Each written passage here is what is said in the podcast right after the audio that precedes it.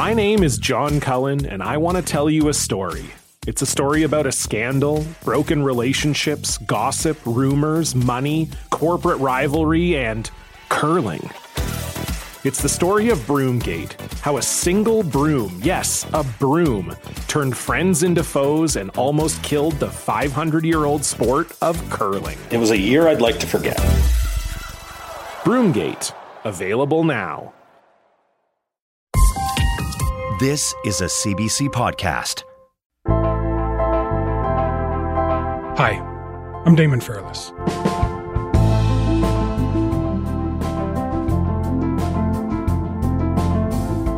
The reality is, since the inception of the CPP, Albertans have been paying much more into it than they've gotten back during that same time. The CPP Alberta Premier Danielle Smith is talking about here is one of the key pieces of this country's social safety net, the Canada Pension Plan. Since the 60s, it's worked like this Canadian workers and employers outside of Quebec pay into a big federal pot, and then once they retire, they get paid out of it. But last month, Smith held a conference saying Alberta should pull out of the CPP, citing an estimate that the province could take more than half of the federal plan's assets with it and start its own pension plan. I believe that an Alberta pension plan would be fairer and could make life more affordable for all Albertans. I believe it's the right decision for our province. With Alberta's new legislative session starting today, Danielle Smith's United Conservative Party says it'll soon introduce a bill with details of what a pension exit might look like. So, where did the notion Alberta should leave the CPP come from? Is it even possible? And if so, what would it mean for Canada? To explain, I'm joined once again by CBC producer and writer Jason Markusoff.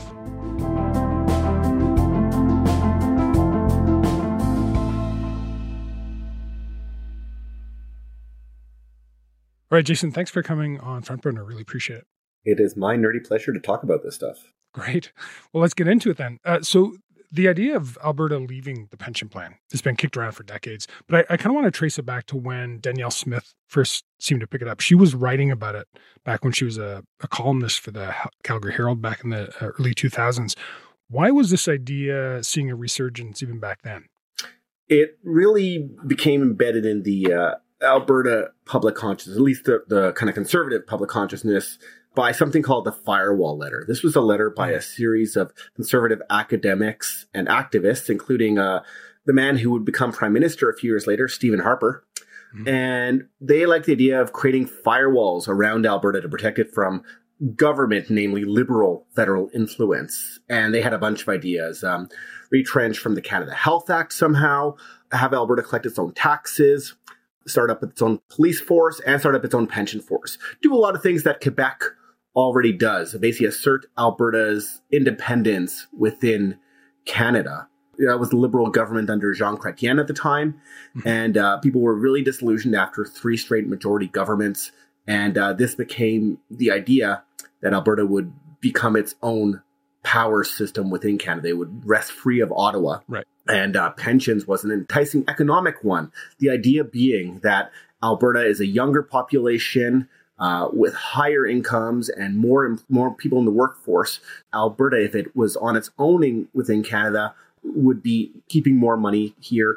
The idea would be that we could pay lower contributions, maybe get higher benefits for pensioners. Danielle Smith, as a conservative columnist for the Calgary Herald at the time, uh, was very interested in this idea, so much so that she'd bring it forward as a policy when she was leading the Wildrose Party in Alberta a decade ago when they lost to the governing Tories, and then uh, has really championed it since becoming premier last year.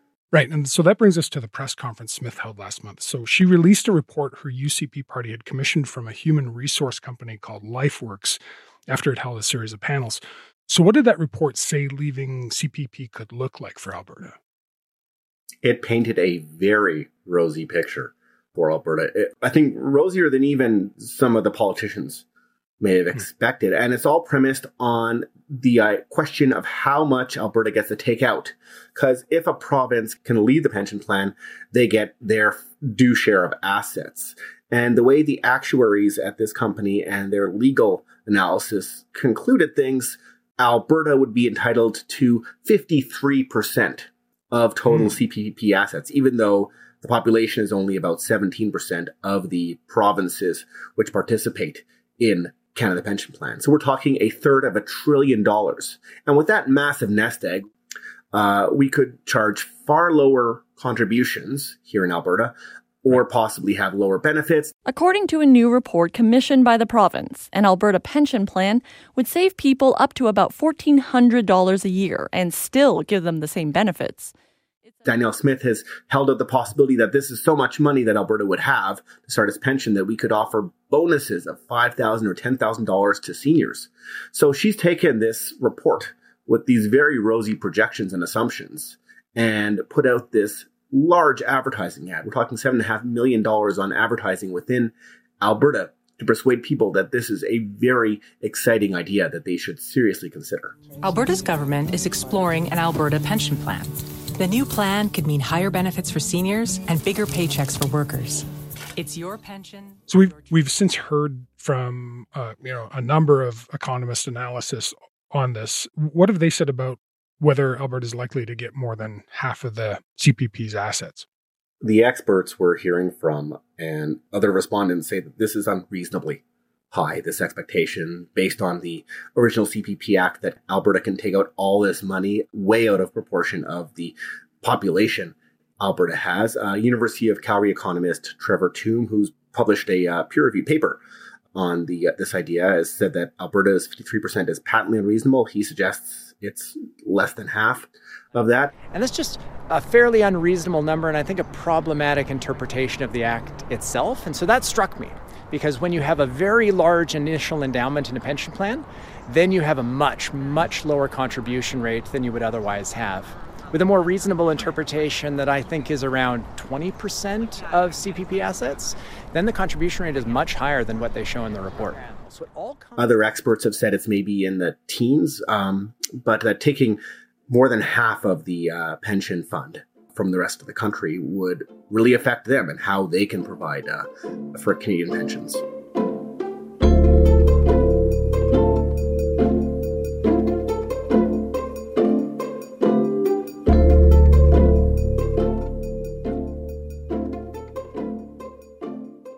aside from this contentious 53%, I'm curious what else we've heard about positives and negatives to an Alberta only pension plan, that, that figure aside. Well, that figure enables Alberta to do so much more, is one of the big selling points. I mean, with that, assuming that that's their starting pool, Danielle Smith is saying that Albertans could pay $1,400 less than they do currently for pensions. She's also suggesting maybe they can get higher benefits or bonuses.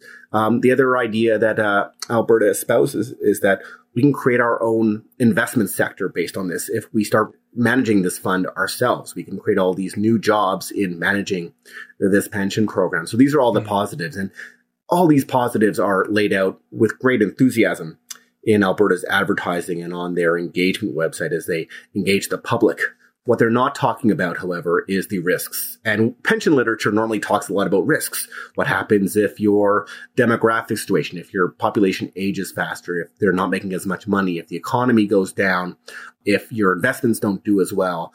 Uh, there are a lot of risks laid in managing a pension fund.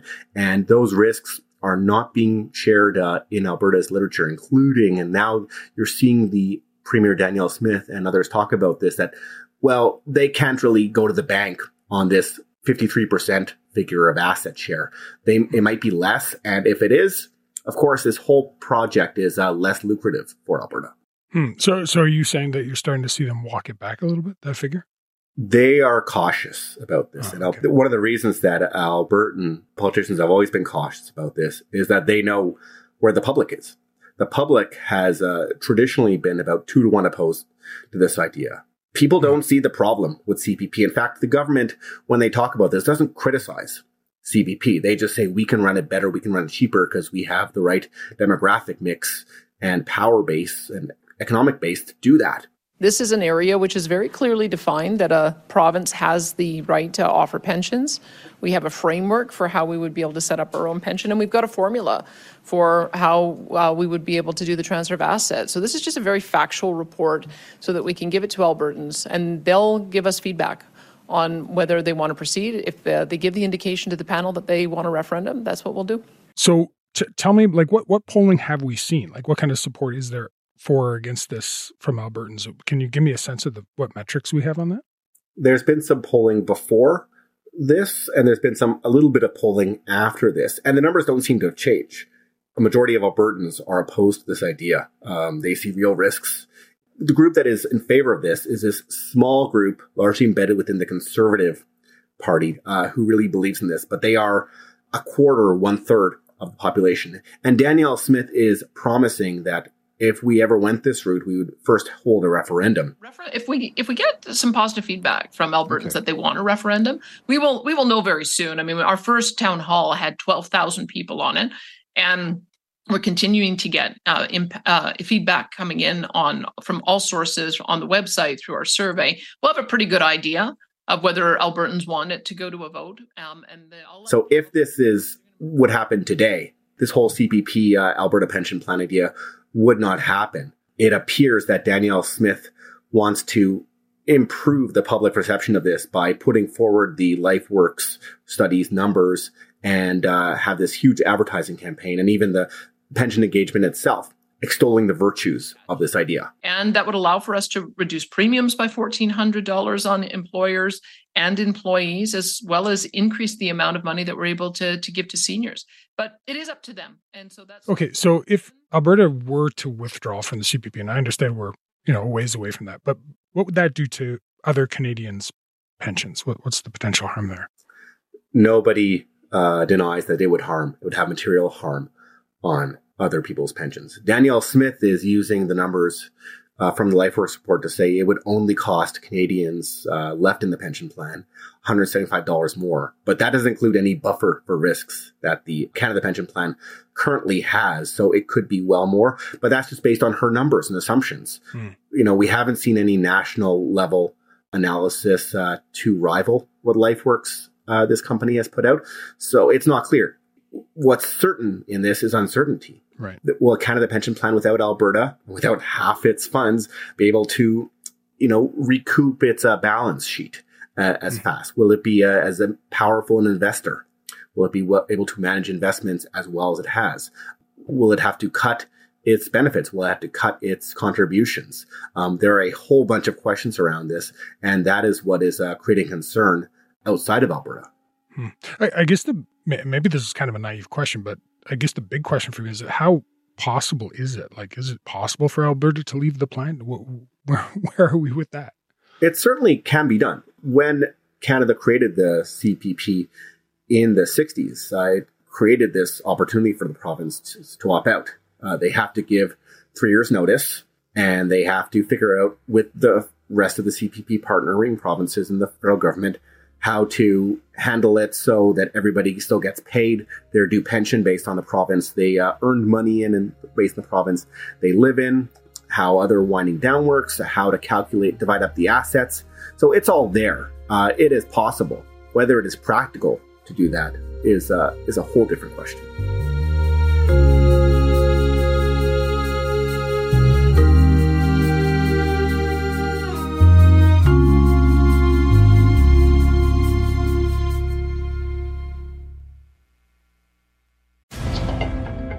Hey, it's Jeff Blair. And I'm Kevin Barker. Join us for in depth coverage on everything surrounding the Toronto Blue Jays and the biggest stories across Major League Baseball with the best guests in the game and, of course, first class analysis. Ha! That's the smartest thing you've ever said, Jeff. See what I have to put up with? It's Blair and Barker. Be sure to subscribe and download the show on Apple, Spotify, or wherever you get your podcasts. So what have what have the federal liberals been saying about the idea of Alberta leaving the CPP? A couple weeks ago, Prime Minister Justin Trudeau came out in a way we haven't seen him come out on other uh, provocations and challenges that Alberta has uh, done. He said that this would materially harm other Canadians pension earners and uh, even Albertans. Sending a letter to Premier Danielle Smith saying, in part, Alberta's withdrawal would weaken the pensions of millions of seniors and hardworking people in Alberta and right across the country. The harm it will cause is undeniable. And uh, he's going to have his cabinet ministers do what they can to persuade people against this plan and uh, defend the sanctity of the Canada pension plan. Nobody should be playing politics with pensions. It's the sentiment shared by many MPs in Ottawa. It's a rock, it's some stability. People are reaching out and holding on to whatever rock they can these days. It's going to be important for me as finance minister and finance officials to study that position carefully. I'm going to also want to speak with the finance ministers of other provinces. And we've also seen provinces get involved with this because, you know, the BC Premier and the Newfoundland and Labrador Premier have both said uh, they defend their own province on this. We are a big, vast country that is connected intimately by this social safety network. And the social network that exists, one of the, the cornerstones of which is, which is the CPP. And I think it's important that, that we protect it. Um, but it, it, it, will be punitive to more than just Newfoundland and Labrador. Last week, we saw the Ontario finance minister, who's a conservative under Doug Ford's government, say this is a threat to CPP and he wants to have, and this is, sounds like it's going to happen because all sides agree on this, including the federal finance minister, have this big meeting of all finance ministers to talk about the implications of this mm-hmm. and to figure out what's real, what numbers are real, what the risks are, what would happen if a wealthy province would pull out of the pension plan. Our government firmly supports the Canada Pension Plan, and we believe Alberta's proposal could cause serious harm over the long term to working people and retirees in Ontario and across Canada. This is why it is imperative that Minister Freeland convenes an immediate finance ministers meeting to discuss a path forward for this important issue. They see this as a risk to this major security uh, cushion for Canadians' retirement. What, what kind of response have the um, federal conservatives given to this?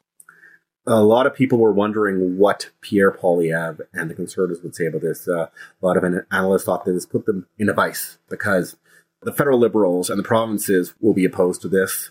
Uh, but Albertans, uh, especially in the conservative base, uh, would be into this idea. They've been a big thing, like I said, since uh, for two decades. Uh, so Pierre Poilievre came out and said he would encourage Albertans to stay in the Canada pension plan. And He said if Justin Trudeau was not prime minister, this wouldn't be an issue because Albertans wouldn't be frustrated with their uh, lot in Confederation. And this creates an interesting uh, tension between uh, what Poilievre is saying and what Smith is saying, not only on the pro con side of this issue. But Danielle Smith is arguing this is not a leverage point. This is not negotiation. This is not just one of many beefs with uh, the federal government. This is a plan that she wants to pursue on its own. Whereas Pierre Poilievre is suggesting this is just part of the uh, frustration with Ottawa.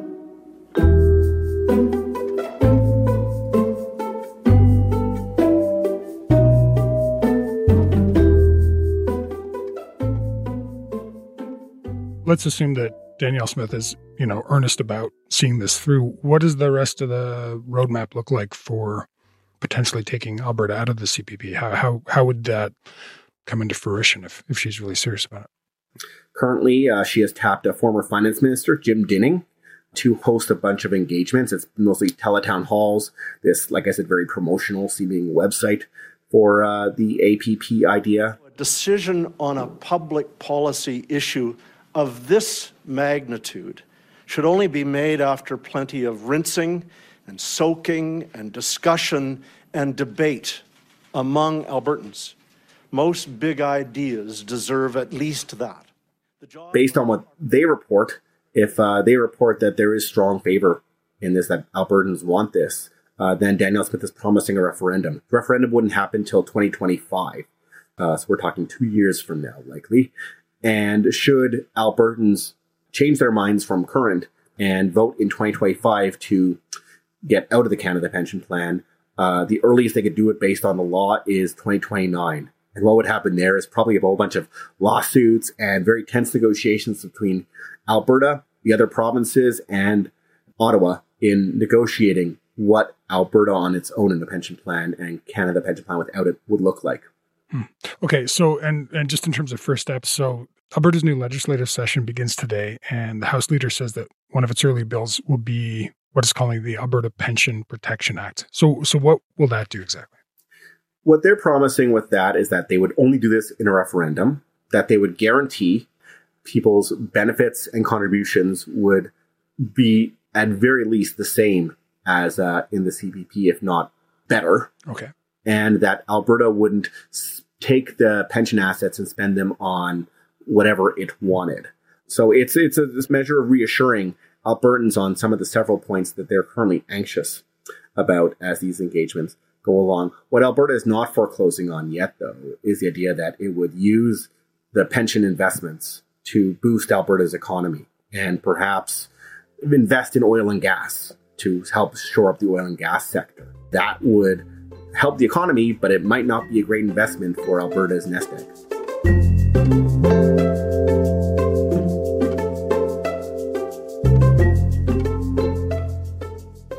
Okay, so, so Jason, there's a lot going on between Alberta and Ottawa right now. And I just kind of want to recap as a, a bit of context here. So, after the Liberals unveiled their plan to make the national electricity grid net zero by 2035 in August, Danielle Smith's UCP launched this pretty bleak ad campaign against it in multiple provinces. Lights, mobile phone, stove, your heat in minus 30. Visit tellthefeds.ca to learn why Canada's power grid will be unreliable. And tell the feds. Uh, trucks driving around Ottawa saying no one wants to freeze in the dark. Smith also told a climate change conference last week that the plan was fantasy thinking. And I am not going to engage in fantasy thinking and say something is possible when I know that my principal Wait, job. I, I think we need to stop. My principal I- job is to have a reliable energy grid. That's what I'm. And then also this month, Alberta's challenge to the Liberal Environmental Assessment Act ended with a partial victory at the Supreme Court. It won't make it easier to build pipelines per se, but it's going to limit Ottawa's power over some of those projects. So, my question is given all that, I wonder how we should understand Danielle Smith's CPP campaign, whether Alberta actually leaves the plan or not. What message do you think she's trying to send? whether she's sincere in believing that this is a plan that's worth it on its own merits, certainly it is within this universe of mm-hmm. provocations that Alberta has and these challenges Alberta has to the federal government. Uh, it, it, and she's not the first premier to do this. Uh, even the NDP premier, uh, you know, would make hay, uh, Rachel Notley before her, on standing up tall to Ottawa. It's, it's kind of part of the classic Alberta playbook. But the difference between some of the other provocations and challenges Alberta has had, like fighting the carbon tax, clean energy regulations, or legislation, or equalization even, is that they've been able to get some alliances from with other provinces, or they'll be they've been arguing that no, Alberta, you're weakening Alberta with some of your rules. We need a strong Alberta to make a strong Canada. This is a different argument. This is saying Alberta is affluent, Alberta is young, Alberta is different. We can take our own money and do it better ourselves. And that, in effect, materially weakens the pensions, pension program of every other Canadian. So they are not finding allies among other provinces and leaders along this. They are finding people find threatened by this plan. Uh, so Alberta is on its own, and it's one of these weird situations where Justin Trudeau, Pierre Poilievre, on the Ontario government, the BC government, and the Alberta public are all on the same page, and Danielle Smith is arguing against them. It does it look like she's going to hold fast right now, from your perspective? Uh, she's again being trying to be cautious and saying that we're not pressing forth with this. We want to hear what Albertans think. Go to referendum if necessary. So it could well be that she lays down her sword on this one and doesn't go forth with this idea, given how unpopular it is, and it doesn't seem like it's turning the corner just yet. But if she does that, all these people who really believe in this, the Alberta First movement, the hardcore conservative base, uh, will be very upset because uh, she's been pushing this forth, and uh, if she drops it, she'll have a lot of questions internally. All right, Jason, thanks so much. Appreciate it. Hey, no problem, Damon.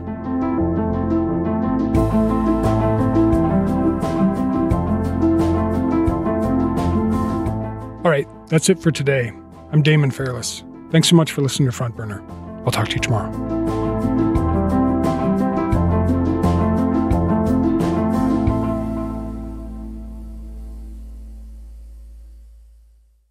For more CBC podcasts, go to cbc.ca slash podcasts.